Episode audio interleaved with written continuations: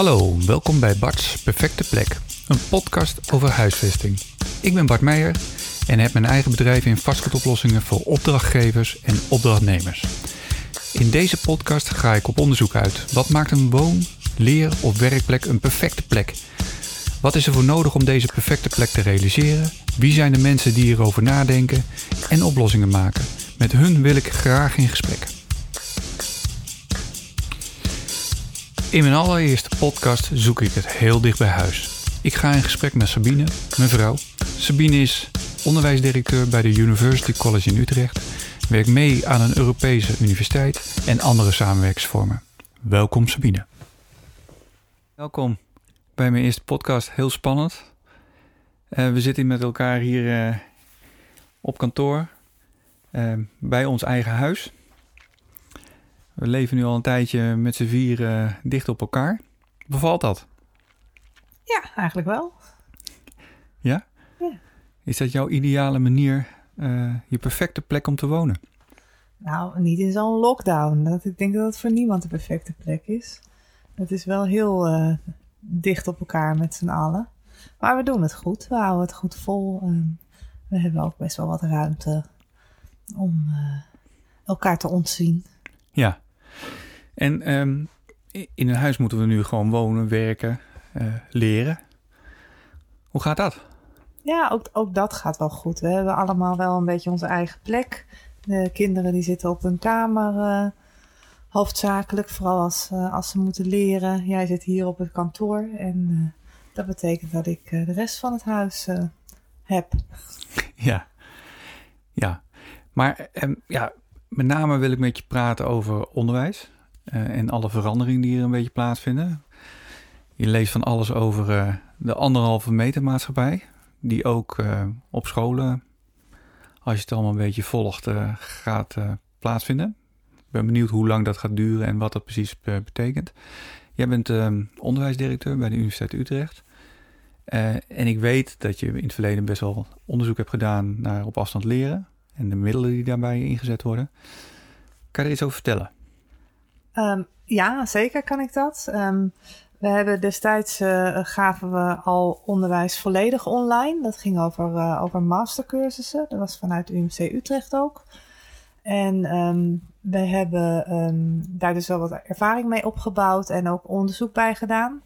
Um, en het onderzoek richtte zich vooral op de sociale interactie. En dat is eigenlijk wat je nu ook merkt met de lockdown: dat um, met name de jeugd, die sociale interactie, wat ook een heel belangrijk deel is van onderwijs, opgroeien en gewoon zijn en ontwikkelen, dat, dat je dat ook vooral mist. En uh, dat is ook de uitdaging van echt online onderwijs helemaal online neerzetten. Om wel die sociale interactie voor elkaar te krijgen.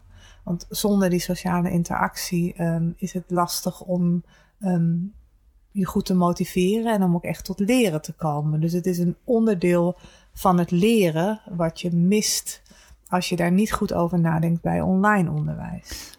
Dus eigenlijk met andere woorden, als je puur via een video allerlei educatie tot je krijgt, kom je minder goed tot leren als dat daar een stukje sociale cohesie bij zit met je medestudenten en jegene die het aan je de instructie geeft, zeg maar?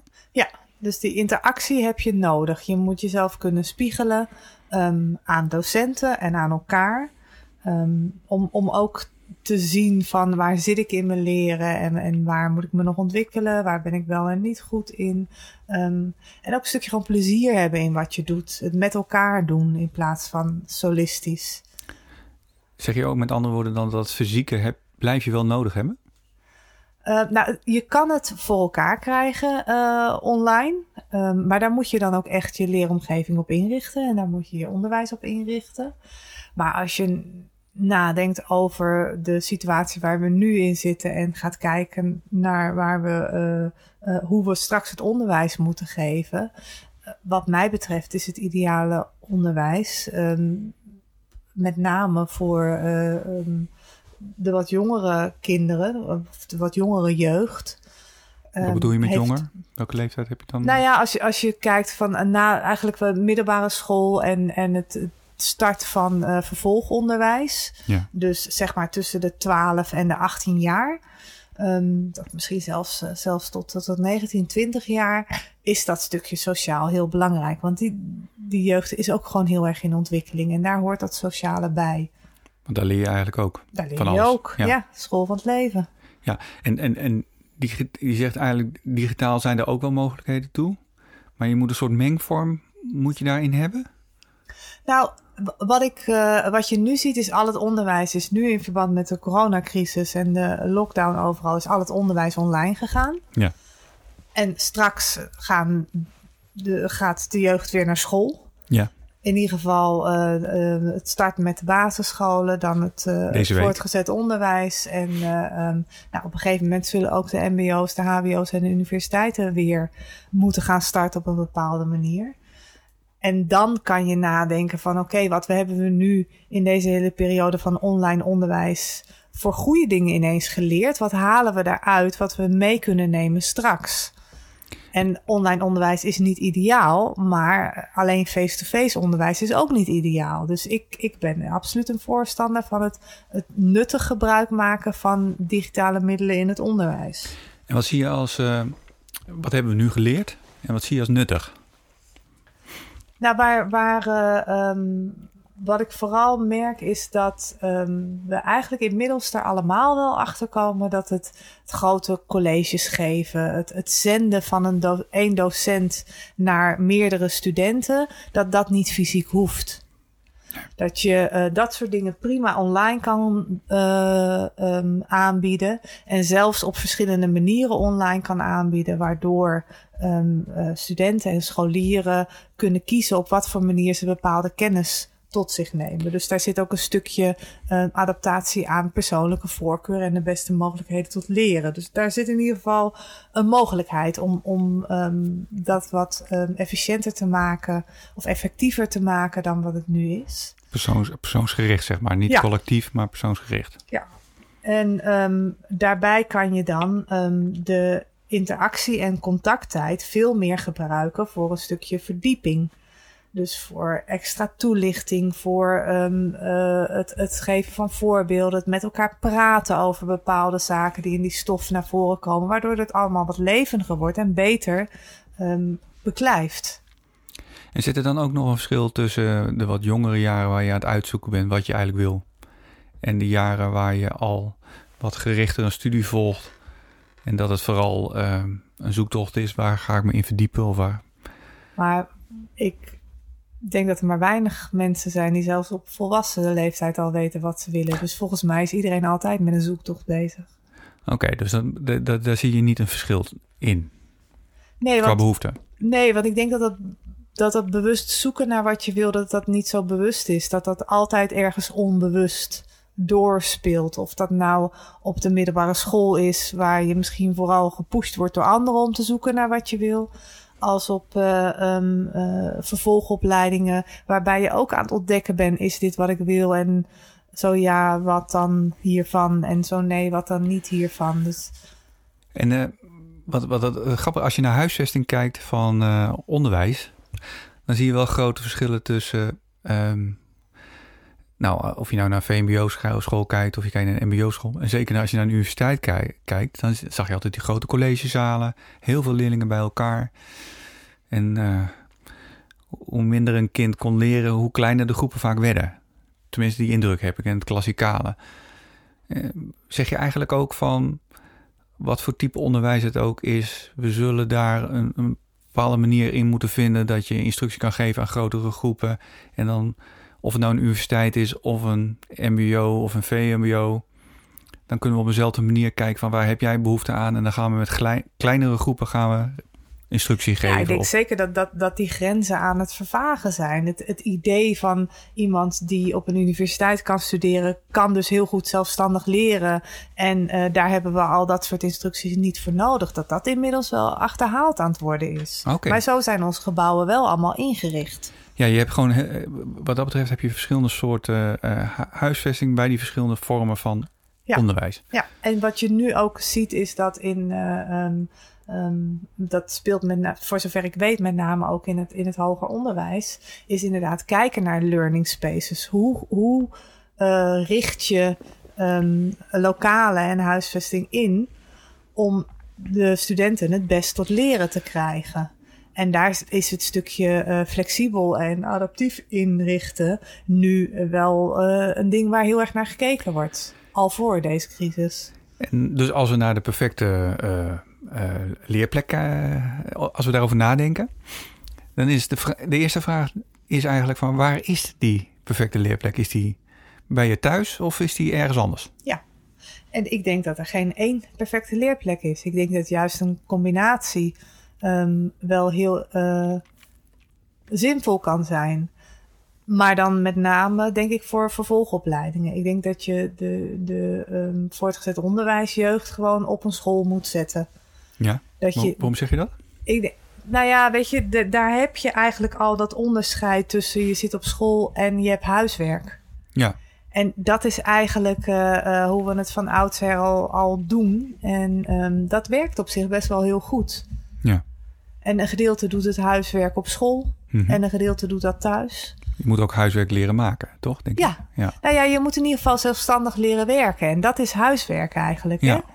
Dus, dus dat is denk ik wel heel belangrijk. En dan kan iedereen daar zijn eigen uh, plek in vinden, hoe en waar ze dat doen.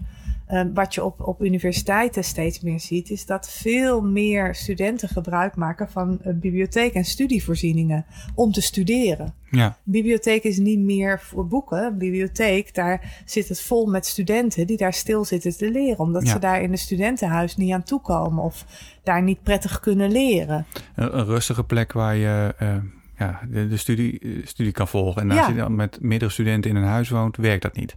Nee, je moet toch ergens een, plek hebben waar je rustig achter je computer kan zitten en uh, um, uh, je dingen kan doen.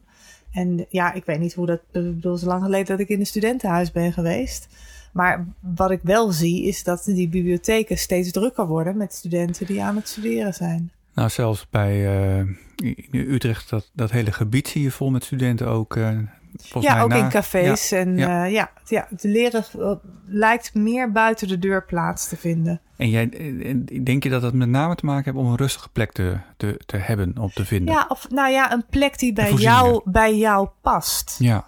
Um, en en dat, daar zijn mensen zich bewuster van om op zoek te gaan naar een plek waar je goed tot leren komt. En speelt dat, dat sociale aspect waar we het eerder over hadden, hè? die sociale cohesie, speelt die daar een belangrijke rol in? Ja, denk ik wel. Kijk, als jij um, um, wel, alle, wel rustig wil leren, maar niet goed alleen kan zijn, mm -hmm. dan kan je in een café, um, in een omgeving met allemaal mensen, wel rustig leren. Want wat die mensen allemaal doen, daar heb jij niks mee te maken. Dus als je je daarvoor af kan sluiten, kan je toch alleen leren zonder dat je helemaal alleen bent. En nou is denk ik het lastige voor mensen die nu moeten nadenken over beleid op onderwijs. Van, hè, die, als je kijkt naar de normeringen en zo, die zegt dan van nou zoveel uur moet je per jaar moet je aan onderwijs volgen. En daar moeten we huisvesting voor bedenken die daarbij past. Ja. En dit verhaal bestaat er eigenlijk uit van ja, je volgt, volgt onderwijs, maar je, je werkt ook samen, sociale cohesie. En het bestaat uit zoveel uur om ja, iets dus te kunnen volgen. We moeten inderdaad ons hele systeem wat dat betreft gaan herinrichten. Even, we- even los van eh, eh, waar we nu in zitten, in die, in die Ja. lockdown. Ja, maar sowieso. misschien. Sowieso. Ehm, ook ehm, wa- waar wij al een tijd mee bezig zijn, ook onze manier van eh, inzet en belasting van docenten is geba- puur gebaseerd op contactonderwijs. Ja. Maar ons onderwijs is niet meer puur contactonderwijs. Dus we moeten daar anders over na gaan denken. En als je anders na gaat denken over inderdaad docentwaardering, je moet ook anders na gaan denken over je bezetting van je zalen, je inrichting van je zalen. Moeten het wel zalen zijn? Dus op wat voor manier ga je je eh, eh, huisvesting inrichten, maar ook op wat voor manier ga je die berekeningen maken? En dat kan niet meer op de ouderwetse manier van zoveel vierkante meter voor dat niveau onderwijs, als je onderwijs niet meer allemaal op die vierkante meters plaatsvinden. Ja, want ehm, wat je eigenlijk zegt is van hoe, hoeveel les die geeft in een lokaal, daar wordt hij voor betaald, zeg maar. Ja. Maar waar we nu over nadenken is dat hij ook heel veel dingen moet voorbereiden. Of dat hij eh, online eh, mensen moet gaan helpen. Ja. En Nou, dat, dat hele voorbereiding en zo, dat zit er wel in. Hè. Er zijn ook wel vergoedingen voor, voor ook, voorbereidingskosten. En, en ontwikkelkosten. Ehm, Maar voor uh, uh, het online lesgeven, hm. um, daar zijn nog geen standaardvergoedingen voor. Dus dat wordt, wordt nu nog niet standaard meegenomen. Dat moet nog opnieuw uitgevonden worden hoe, hoe we dat doen. En als je dan nadenkt over een perfecte plek om les te geven, dan praat je misschien ook over green room of een, uh, een ruimte waar je dat soort dingen kan voorbereiden of kan maken. Ja, en dat, dat hoor je nu dus van heel veel docenten die, die um, echt heel erg moeten wennen aan deze manier van onderwijs geven. Ja. Dat je uh, niet uh, rechtstreeks niet met je studenten in één zaal zit, mm-hmm. maar dat je wel les geeft, maar dan voor een scherm. Ja. En dat, dat is echt wel ingewikkeld uh, en echt wel an, een andere tak van sport dan dat docenten gewend zijn. Dus dan moet je ook weer gaan leren. Geldt daar eigenlijk ook niet weer die sociale cohesie? Het is net zoals wat je nu op tv ziet, programma's zonder publiek. Ja. Dat, dat geeft een totaal dode sfeer en geeft totaal niet dezelfde uh, connectie als dat. Nee, maar daarom kan je een collegezaal, daar kan je um, kan een, een, een, goede docent twee uur geboeid lesgeven en, en die kan de, uh, uh, de aandacht vasthouden. Maar dat is online onmogelijk. Ja. Je kan niet twee uur lang naar iemand die alleen maar zit te zenden zonder interactie met het publiek. Dan kan je de aandacht niet bijhouden.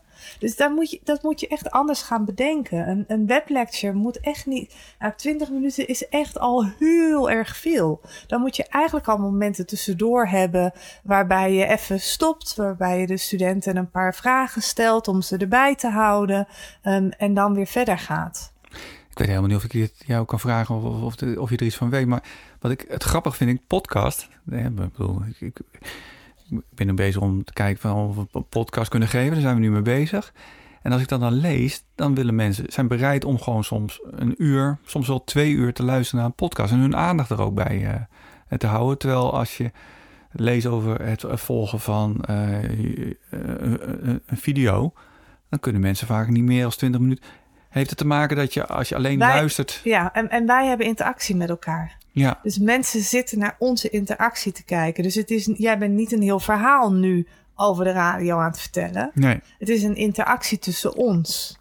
Oké. En daar hebben we, heb je dan toeschouwers bij die op afstand zitten. En die kunnen zelfs, uh, zonder dat ze het zien, kunnen ze wel eh, de emotie of de.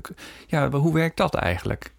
Hoe, dus, dus zou, in onderwijs eigenlijk zo'n zo'n podcast manier ook kunnen Ja, wordt ook gebruikt. Oké. Podcasts worden ook in onderwijs gebruikt. En hoe, uh, is daar wel eens onderzoek gedaan uh, of je nou op video zet of je doet een podcast? Ja, vast, maar dat weet ik niet. Nee, nee, ik heb geen idee of daar... Uh, um, we hebben wel gekeken naar het geven van feedback... Um, onderling tussen studenten, peer feedback. Of dat via video of via audio of geschreven feedback, naar die verschillen. Um, maar wat we daar merkten is dat uh, met name video en audio feedback is nog iets waar we um, wat allemaal nieuw is. Oké. Okay. Dus dat um, eigenlijk zou je zeggen, nou, een gesproken berichtje is veel makkelijker op te nemen. Maar we zijn zo gewend om dat soort dingen te typen, dat dat eigenlijk de meest uh, uh, gewaardeerde manier van feedback nog is. Maar da daar zal ook een kentering in komen. Want als jij een, um, nou ja, als voorbeeld, op een gegeven moment um, hadden we als onderwijs een, uh, um, in, in dat online onderwijs een opdracht waarbij de studenten een uh, filmpje ergens over op moesten nemen om gewoon wat anders te doen dan een geschreven tekst. En toen bleek dat die studenten uren met dat filmpje bezig waren geweest. Want het moest perfect. Alle eus moesten eruit. Het moest ja. heel natuurlijk zijn. Dus eigenlijk gaan uh, studenten dan ook veel meer met die techniek bezig. In plaats van met de inhoud waar het eigenlijk om ging. Ja, ja, ja.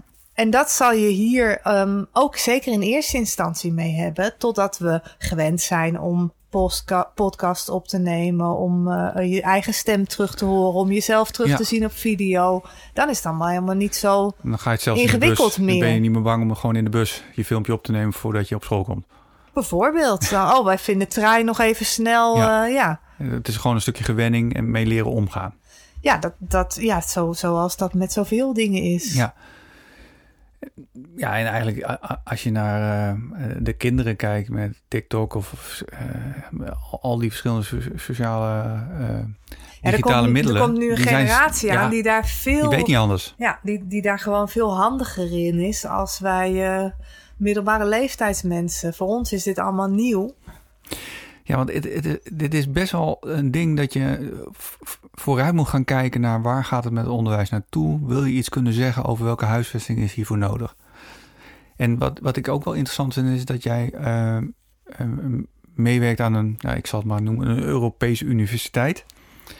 Um, volgens mij, uh, dat was een idee van de Franse president, volgens mij toch? Ja, Macron. Macron. Uh, en, en, Utrecht doet met een aantal universiteiten samen, Europees. Ik dacht vijf of zes. Weet niet Met Utrecht erbij vijf, ja. Wij, wij hebben een subsidie gekregen om een Europese universiteit te stichten. Ja. Charm EU heet dat. Ja. Um, en dat doen we samen met uh, Universiteit Barcelona, Montpellier, met uh, Trinity in Dublin en met ELTE Universiteit in, in Budapest, Hongarije. Mm -hmm. En we zijn met elkaar een, een universiteit aan het stichten, een, een virtuele universiteit. Dus niet uh, een, een gebouw wat ergens komt te staan, maar een, een um, universiteit die echt vier locaties of eigenlijk nul locaties heeft. Um, en die onderwijs organiseert in een samenwerking tussen die vijf instituten. En dan mag je wel van de faciliteiten gebruik maken van die universiteiten. ja, want we horen bij die vijf universiteiten. Dus je kan je voorstellen dat in elk van die steden er een, uh, um, een kantoor Charm EU is, van waaruit dat het onderwijs van die uh, universiteit georganiseerd is. En een van de dingen waar we het uh, binnen het, het consortium over, over hebben met elkaar is van ja, hoe gaan we nou een community maken voor die studenten? Ja. De studenten studeren Um, op die vijf universiteiten zullen een, een moederbasis hebben bij een van die vijf universiteiten. Um, of een jaar bij de een, een jaar bij de andere en nog een jaar ergens anders. Um, dus daar zijn we nu naar aan het kijken. Want wat, wat vooral belangrijk is, is om een community uh, uh, te krijgen. Waar we het ook eerder over gehad hadden. Dat die betrokkenheid en, en met elkaar zelf. bezig zijn is heel belangrijk om echt tot leren te komen. Dat is een belangrijk onderdeel van het studeren ook. Um, dus ja, je kan je voorstellen dat er, dat er plekken zijn, uh, echt fysieke plekken op die vijf locaties, waar ook studenten gehuisvest worden, waar ook een stukje onderwijs gegeven wordt. Maar daar zitten ook studio's bij, waar vanuit we het onderwijs uit kunnen zenden naar de mensen die op andere locaties zitten. Of mensen die vanuit huis het onderwijs volgen. Maar is dan het idee dat je wel specifiek bij die universiteit je, je, je, je, je opleiding volgt? Of zit je bijvoorbeeld, je, je hebt een bepaalde opleiding en een deel die volgt het vanuit het buitenland? Hoe, hoe, is een aparte, uh, die, echt een aparte universiteit? Nee, het is dus niet een, een fysiek gebouw universiteit. Nee, maar is het, ook, is het ook fysiek bijvoorbeeld in de, Kan het zo zijn dat een deel gewoon naar de universiteit gaat van Utrecht? En er zitten gewoon zes studenten bij die bij Charm horen? Um, dat zou kunnen. Dat zou kunnen. Dat we, uh, kijk, het, het, idee is dat, dat het onderwijs uh, um, volgens de um, onderwijsfilosofie van Charm gegeven wordt. Maar dat onderwijs zou ook um, als onderdeel van bepaalde opleidingen van een universiteit kunnen gelden. Z maar zijn, je kan zijn je jullie dan ook op zoek naar uh, binnen Charm? Om, denken jullie daar ook bijvoorbeeld na over meer Europese vraagstukken waarmee zo'n universiteit bezig is? Of is het gewoon een, een bepaalde studie die in, in de hele wereld voorkomt? Ja, de de uh, inhoudelijke kadering zijn de Sustainable Development Goals. Ja. Dus het, het gaat over uh, uh, het beter maken van de wereld. Het, ja. de studenten opleiden om de toekomstige wereldproblemen op te lossen. Dus die zijn ook dus grensoverschrijdend een, en daarmee ook de universiteit. Ja, okay. ja. en het, het, het onderwijsconcept wat we daarin gebruiken is het challenge-based learning. Dus dat de studenten ook tijdens de studie met de uitdagingen van de huidige maatschappij aan de slag gaan. En op die manier um, leren. Dus daar is helemaal. Um, en, en, maar jullie zijn, jullie zijn ermee bezig. Dus je ja. hebt nog niet alle antwoorden hebben jullie gevonden. En een van de zoektochten, denk ik, is dan van hoe, hoeveel doe je dan vanuit je eigen woning of vanuit waar die student woont, uh, online om die community te vinden en dat onderwijs te volgen? En wat doe je dan werkelijk fysiek? En is daar, zijn er randvoorwaarden voor te stellen? Of? Ja, nou in, in het concept is dat eigenlijk... Um, um, hebben we het zo breed dat sommige cursussen inderdaad puur face-to-face -face zijn. Dus echt fysiek. Um, andere cursussen alleen online. En, maar dat we ook allerlei hybride vormen hebben. Dus dat binnen een cursus het zowel face-to-face als online is. Maar ook dat binnen een cursus sommige studenten, een cursus bijvoorbeeld die vanuit uh, Budapest gegeven wordt. De studenten die daar wonen volgen een face-to-face. En de studenten die die cursus willen volgen vanuit Barcelona, die volgen hem gestreamd. Dus ook dat binnen uh, bepaalde onderwijsonderdelen die, die combinatievorm mogelijk is. Dus dat, dat hele scala gaan we opzoeken. Hey, maar even, dan even terug naar de, de perfecte plek. Um, ik krijg steeds meer het gevoel dat, dat je zowel moet nadenken over de perfecte plek in een, in een woning. Waar vroeger uh, kinderen een slaapkamer hadden. uh, waar we de verwarming niet aandeden, want ze hoefden toch nooit nooit te zijn. Of ze, ze gingen, ja, ja, in ieder geval, het werd op een andere manier gebruikt om te slapen en soms om te spelen. Maar, maar ze moeten er nu ook aan school werken. Uh, ga, ga, gaan we ook anders dan moeten nadenken over huisvesting? Van een, een, waar moet een woning uit bestaan? Ja, dat zou heel goed kunnen. En, en wat je zelfs, want als, als je nu hoort, kijk, de meeste mensen doen hun, uh, uh, hun vergaderingen nu via Teams. Mm -hmm. Um, en eigenlijk vinden heel veel mensen dat ook wel prettig om niet de hele tijd van de ene vergadering naar de andere en zelfs van de ene locatie naar de andere te gaan. Het is ineens een stuk rustiger op de wegen. Um, willen we straks wel weer met z'n allen in die files gaan staan? Dus je moet thuis ook een plek gaan krijgen waar je uh, uh, goed je vergaderingen kan doen. Wat vind je van mijn plek? Ik vind dat jij hier een prachtige plek hebt gecreëerd. Ja, want uh, omschrijf hem eens. het is een, een soort houten hut. ja. En uh, daar staat heel veel apparatuur. ja. ja, het is ook niet heel groot, hè? een uh, fiets. Ja. Nou ja, uh, laat ik zo zeggen, vanaf het begin heet het al de Man Cave. En dat ja. is het ook wel een beetje. Ja. Ja, ja, maar je mag er wel komen, hè? Het is niet zo dat je. Nee, nee, maar dat qua hoe, hoe de sfeer ja. is. Ja. Een beetje donker, een beetje hout en veel gadgets. Ja. ja. Nou, ik moet zeggen, maar er is wel een. Uh, sinds we bij elkaar zijn. Het is niet zo dat ik hier vanuit vlucht ben, ben ik er wel meer gebruik van aan het maken. Want, uh, ja, maar ook omdat we allemaal ja. hier thuis werken. Dus ja. dan is het een hele fijne plek. En ik ben ook aan het nadenken over hoe ik. En ik meer, gebruik hem hier ook voor vergaderingen. Nou, dan gooi ik jou er ook uit. Nou, daarom. maar ik zit ook echt na te denken over van. Uh, nou, goede webcam. Hoe zet ik alles neer? En hoe, hoe zorg ik ervoor dat mijn geluid naar mensen goed is? Want een van de dingen met Teams, ik vind Teams op zich soms best wel heel vermoeiend hoor. Ja. Het lijkt alsof je meer zintuigen open moet zetten als dat je gewoon uh, aan ja, tafel dus zit ook met weer mensen. Dat, dat, dat de fysieke interactie moet je niet onderschatten. Nee, dat, dat geeft ook wel een soort. Uh, nou, dan ben je zo gewend dat het ook geen, minder energie kost, lijkt het, als als, als je on, uh, online met mensen ja, en, moet. Je het, moet op het, veel meer letten, lijkt het. Kijk, want je ziet het nu ook. Wij zijn soms tegelijk aan het praten. Mm -hmm. En dat lukt niet met Teams. Nee. Want dan schakelt hij van de een naar de ander. Ja. En dan valt er toch vallen de dingen weg. En daardoor is het gesprek minder natuurlijk. Dus zeker als je met meer mensen zit, wordt dat gewoon wat minder natuurlijk. Ja. En dat, dat is wel een stukje wat je, uh, wat je dan mist. Dus ik, ik denk ook niet dat het alles ineens uh, online gaat, dat het het vervangt. Maar als je dan bedenkt van oké, ik moet mensen in... Um, nou ja, wij, wij zitten nu in Amersfoort. Ik moet mensen in Leiden spreken.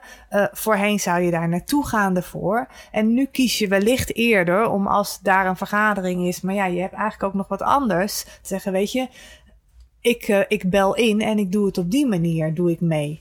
Zo, ik bedoel, vroeger belden we ook best wel veel, hè? En nou lijkt het wel alsof we alles met teams moeten doen. Zou, zou het ook zo moeten zijn dat je um, bepaalde dingen doet met beeld en bepaalde dingen gewoon met, met stem doet? Ja, misschien is het ook wel, zitten we ook wel in die fase. Um, weet je dat nog dat we net PowerPoint hadden? Dat iedereen altijd iedere letter in liet springen en zo. En dat je oh, al ja. die Niet animaties ging gebruiken. Ja. Misschien is dat nu ook wel dat we ineens met alles teams willen hebben. Want we willen en zien en horen. En komen we er straks achter dat sommige gesprekken eigenlijk veel prettiger zijn, gewoon met de telefoon, met alleen audio. Ja, nou, ik, ik, wat ik ook wel leuk vind, eh, de, mural gebruik ik nu, hè? dat uh, zo'n soort uh, whiteboard.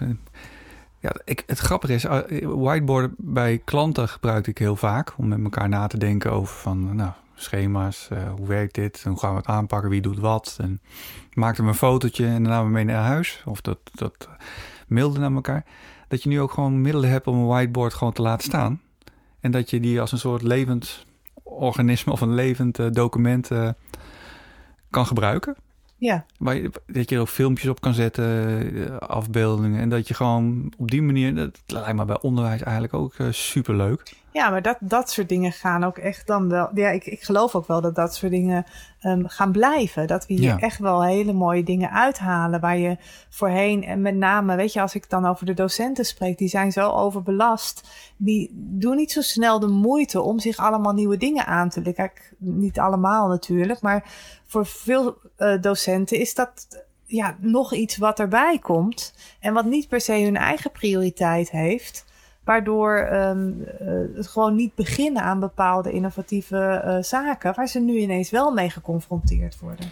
En waar voor de crisis je uh, mensen moest gaan overtuigen dat ze tijd moesten gaan stoppen om in iets waarvan ze eigenlijk nog niet weten wat het effect is, hebben we straks na de crisis hebben we discussies met mensen die ineens allemaal ervaringsexpert zijn met allerlei tools. Ja. En vanuit uh, hun eigen ervaring kunnen gaan kiezen. Oké, maar dit vond ik eigenlijk wel heel nuttig hiervoor. Of dit was voor dat doel niet zo nuttig. Maar als ik het zo inzet, kan ik het wel voor mijn onderwijs gebruiken. Dus, dus, dus er is een stukje mindset nu uh, gekomen. Waar we allemaal, denk ik, heel erg van kunnen gaan profiteren.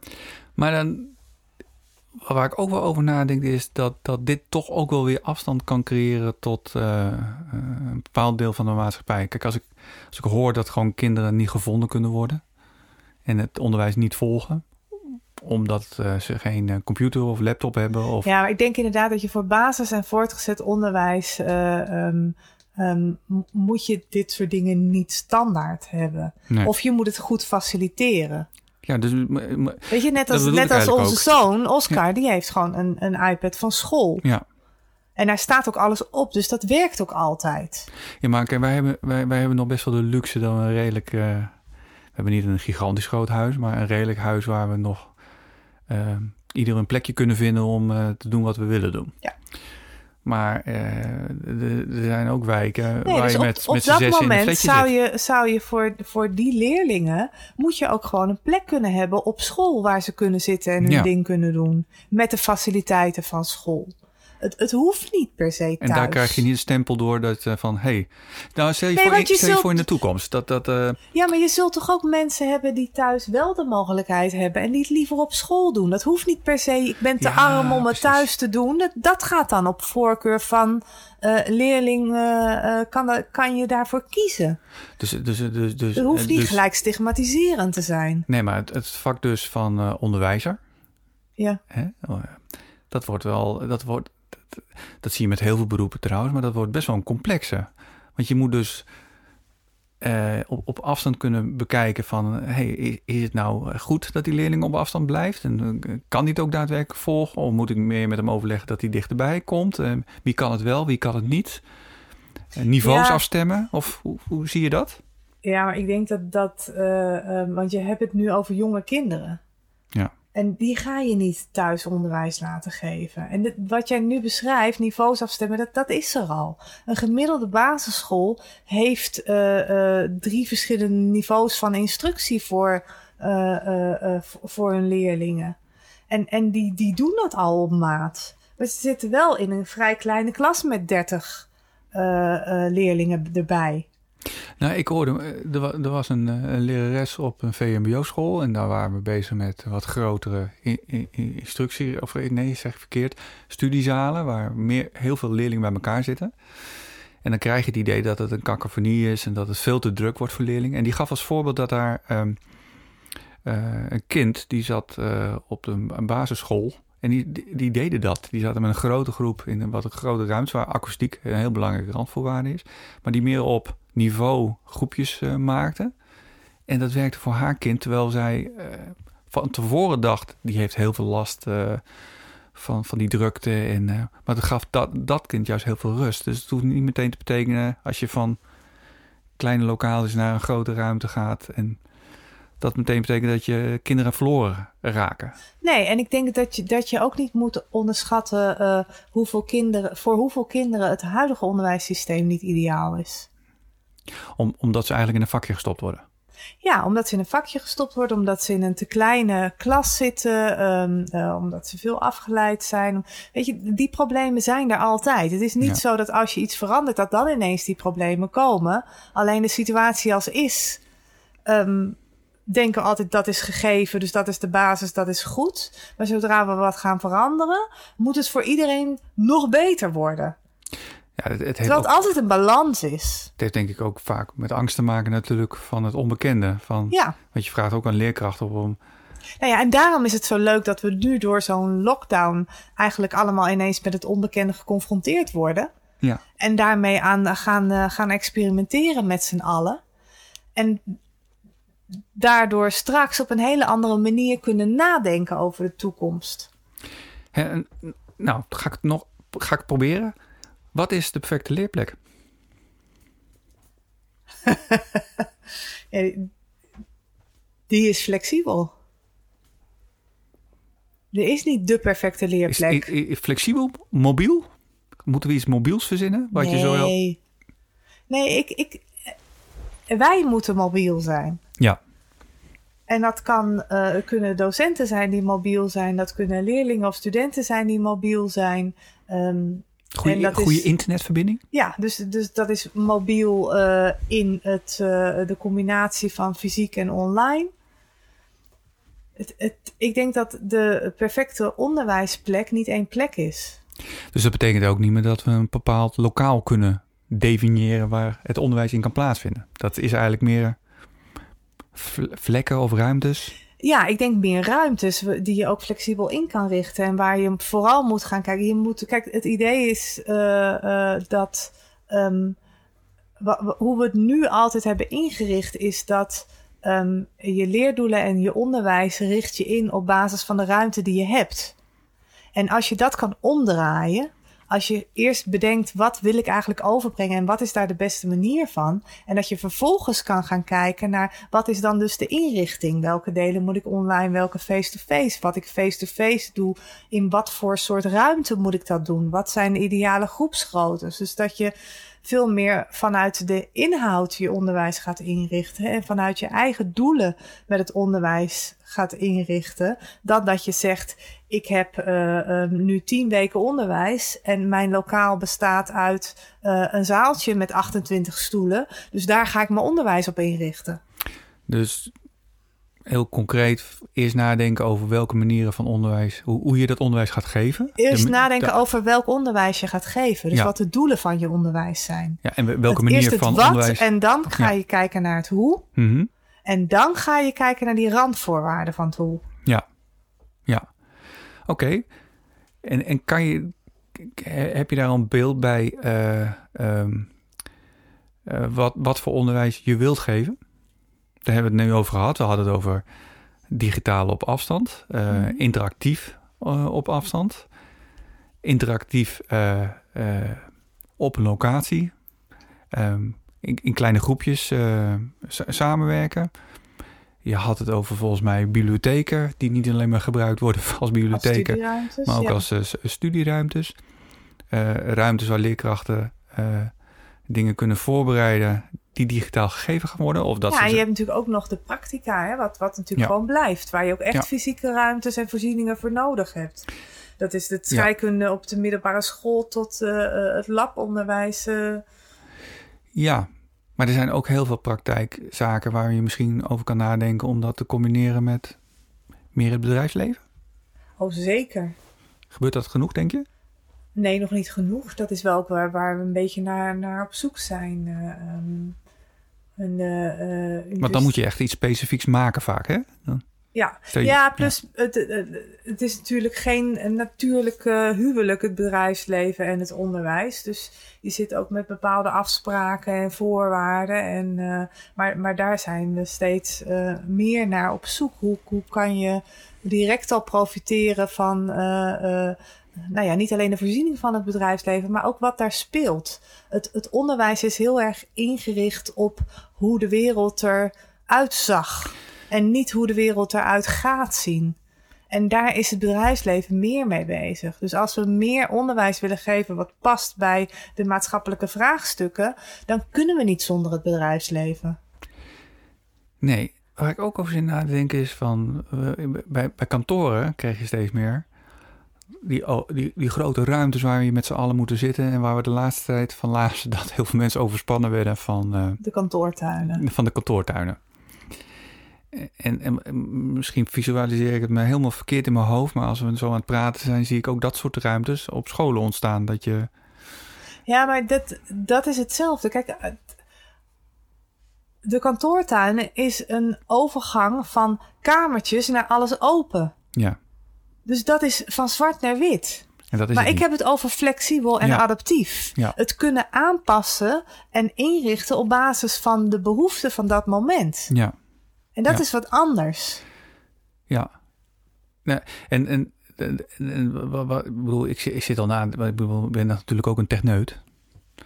Van, dan heb je iets eh, wat zichzelf kan aanpassen. Dus dan zie ik een gebouw en het ene uur ga je met z'n allen ergens zitten. En het volgende uur moet het in één keer allemaal hokjes zijn waar je zelf eh, in je eentje afgezonderd kan werken. Of, of bedoel je meer dat je een aanbod hebt van verschillende soorten ruimtes Ja, waar je waar je dan circulair in ja, kan? waar je dan een roostering op hebt, waar je gebruik kan maken Ja. van bepaalde ruimtes. En waarbij eh, ehm, je dus ook moet kijken of bepaalde ruimtes door verschillende soorten groepen tegelijk gebruikt kunnen worden. Zodat het ook wel ehm, eh, efficiënt kan. Maar Maar anders zou- wordt het dan een hele eh, dure business. Maar dan zou het heel mooi zijn als je zeg maar kan zeggen van eh, zoveel uur heb je onderwijs per week of per jaar. En van dat onderwijs, om, om iedereen gewoon gemiddeld ideaal onderwijs te geven, moet er zoveel op, kan er op afstand gebeuren en zoveel kan er thuis gebeuren en zoveel. eh, het kan, kan voor iedereen een ander vak zijn, maar er is veel meer intensi- intensi- intensivering van begeleiding nodig. Mhm. En dat je dan ongeveer kan zeggen, nou ja, als je dan kijkt naar een soort blauwdruk van hoe we naar toekomstig onderwijs kijken, dan zijn dit soort ruimtes bij die activiteiten nodig om dit te kunnen faciliteren. Ja. Maar dat, dat, dat, dat gebeurt denk ik. Dat gebeurt nog niet, toch, denk ik? Of is, is, dat al, is dit al aan de gang ergens? Dat denk ik wel. Ja. Dit is de- wat ik net zei, het hele learning spaces, om, om veel meer te gaan kijken naar je eh, ruimtes inrichten op basis van je inhoudelijke behoeften en je leerdoelen. Daar, daar wordt al mee geëxperimenteerd. En er- er zijn al wel instellingen die daar ook, eh, ook verder in zijn. Dus als we zo praten over onderwijs, dan, dan zie ik eigenlijk een eh, perfecte plek ontstaan die je in, je in je huis moet hebben als leerling. Maar zelfs als. eh, Ook als docent, Ook als, als docent? medewerker. Ja. Want dan moet je ook een plekje hebben waar je vanuit huis een instructie kan geven of een filmpje of eh, iets, iets, iets eh, kan, kan nazien op internet. Of eh, altijd gecombineerd ook met een vestiging waar je moet zijn. Dat zou misschien voor een deel ook een oplossing kunnen zijn voor eh, waar we het de laatste tijd heel veel over hebben, is die anderhalve meter eh, maatschappij. Ja. En waar sommige studies zeggen, zelfs zeggen dat we dat sowieso tot 2025 eh, moeten gaan volhouden. Ja. Ja. dus dat is nog een andere vraag. Hoe gaan we, hoe gaan we dat dan doen? Ja, ja. ja, en, en, en als dit voorbij is, eh, Ja, dus dat komt vraagt eigenlijk. nieuws. Dus dat, ja, maar ook, ook als dit voorbij is en we hebben de boel helemaal heringericht op anderhalve meter en dat is niet meer nodig. Ja, Wat, wat hebben we dan voor een investeringen gedaan? Dus ook dat vraagt weer om meer adaptief nadenken. Ehm, en alvast vooruitdenken ehm, dat je bepaalde ruimtes niet alleen nu op die manier kan gebruiken, maar hoe je dat ook in de toekomst kan gebruiken. ja. Eh, Het zijn spannende tijden, denk ik ook wat dat betreft. Ja. Hoe kijk je daarnaar? Hoe kijk je naar je eigen toekomst? En welke, welke bijdrage zou je daaraan willen leveren? Nou ja, ik, ik ben iemand die heel blij wordt van vernieuwing en verandering. Mhm. En eh, ik, ik denk dat eh, ehm, voor mij maakt dit de toekomst alleen maar heel interessant. Ja, Juist om hierover na te denken en te kijken hoe, hoe we dit soort dingen eh, op een goede manier door kunnen zetten. Wat we hieruit kunnen leren, wat we mee kunnen nemen. En ook wat we hieruit kunnen leren, wat we eigenlijk, eh, waarvan we vooraf dachten, dat is een mooie innovatie, wat eigenlijk helemaal niet blijkt te werken als je het massaal doet. Dus allebei de kanten op om te kijken hoe kunnen we hier de beste les uithalen. Met wat we wel gaan eh, eh, doortrekken en wat niet. En op wat voor manier we verder nog eh, ons kunnen ontwikkelen. Dus en hoe, breng je dat dan over aan leerkrachten en aan... ja, hoe, hoe, hoe krijg je mensen daarin mee? Nou, wat ik, wat, wat ik net aangaf, ik denk dat, het- dat het grote verschil met de conversatie die we straks met elkaar gaan voeren, als we moeten gaan kijken naar het nieuwe normaal, Hmm. ehm, is dat je ineens aan tafel zit met allemaal eh, ervaringsdeskundigen. Meer bewuste mensen. Waarbij je een, een, eh, een aantal maanden geleden, als je over dit soort onderwijsinnovaties had, het, het vooral de angst voor het onbekende was. De angst voor verandering. Waarom zou je veranderen? Het, gaat allemaal prima zoals het nu is. Ehm, en, en straks kan je die discussie veel sneller naar eh, een inhou- inhoudelijke discussie krijgen. Ja. Voordat ik het eh, ga afsluiten wil ik echt super, super bedanken voor dit gesprek. Ik vond het echt heel leuk. Ik vond het echt heel interessant. En zo zie je maar dat onze twee vakgebieden veel dichter bij elkaar liggen als we soms denken. Dit is ook zo. Ehm, ja, en, en ik wil jullie eigenlijk vragen van... Nou, we hebben heel veel interessante dingen besproken. En ik wil me daar verder... eh, wil ik mensen ontmoeten die daar eh, ook van alles met me over willen delen. Aan wie zou jij het stokje of de microfoon willen doorgeven? Heb je iemand waar ik mee in gesprek zou kunnen komen? Ehm, zou je graag in gesprek willen komen met iemand ook de, waar het specifiek over onderwijs gaat? Of zou je misschien eh, ook huisvesting eh, op het gebied van zorg interessant vinden? Oh, ehm, nou ja, wat, wat ik leuk vind is gewoon... eh, wat, wat wat ik probeer in de markt te ontdekken is... dat je goed in gesprek moet zijn met mensen eh, die daadwerkelijk er moeten komen wonen... of die ermee aan de slag moeten. Daarom vind Mhm. ik dit gesprek zo interessant om gewoon te ervaren van... nou, wat is voor huisvesting daarbij nodig? Dat je het omdraait, hè? Het gebeurt nog veel te vaak dat er een gebouw neergezet wordt... en dat eh, we dan wel zien hoe we dat kunnen gebruiken... in plaats van andersom. Ja. En de zorg heb ik ook eh, gewerkt. Nou, ik, ik, ik zou op zich nog een stukje verdieping in onderwijs. Dat zou ik eigenlijk wel eh, eh, le- leuk vinden. Maar ik vind dat echt nu, dat is echt wel een wereld die heel snel gaat eh, veranderen, denk ik. En ik denk inderdaad dat mensen daar nu steeds meer voor open gaan staan. En nou, ik ben ook bezig met gebouwen op het gebied van onderwijs.